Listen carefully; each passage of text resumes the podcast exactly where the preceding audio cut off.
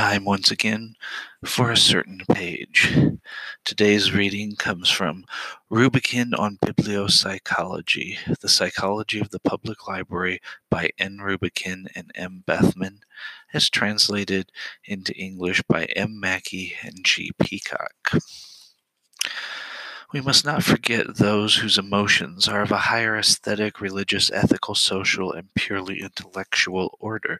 The feature of the aesthete is the particular development of his feeling for beauty, for the most part external beauty, but also in some internal beauty. This type makes exacting and difficult readers who are easily shocked by any lack of harmony.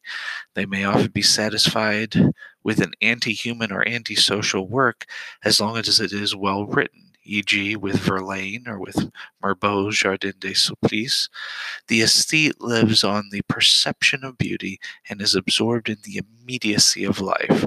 He is incapable of theoretical considerations and is often impractical in everyday life, which he sees through his aesthetic mist. Mysticism is the characteristic feature of the religious type. By mysticism, we mean the intuitive emotional apprehension of what is unknown and unknowable. Subdiversus speciabus signus tentam et non rebus latent res examine. Things lie hidden under diverse appearances, which are mere signs and not things said Thomas Aquinas. This feeling is well known to the religious reader, and because of it, he will never be able to communicate with those who do not share it with him. The believer will never be understood by the non believer, and vice versa. Both are right, as each rests his feeling on a direct experience. It is better not to argue with them. Their opinion cannot be changed without a corresponding change in their noumena.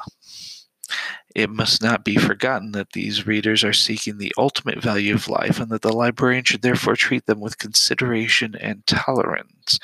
They can sublimate their feelings with the help of rationally selected books. Superstition can be destroyed by contact with reality, dogmatism by establishing the need for truth. I'm sorry, proof. Readers showing sentiments of a social nature do not distinguish themselves from other individuals, but they merge into the community. Individuals of this type are rare and they must not be mistaken for opportunists of the volitive type who are greedy for power and glory and pretend to be friends of mankind. The ethical type is still rarer. Such readers apply carefully thought out ethical criteria to their everyday life. They are generally attracted to other individuals to whom they are bound by feelings of sympathy, love, compassion, friendship, and by a wish to help. They are able to identify themselves with other people's feelings, put themselves in their place. The librarian can recognize this type through their liking for novels and for books about ethics and by their aversion to descriptions of the horror cruelty, and misery of modern life. This has been a certain page.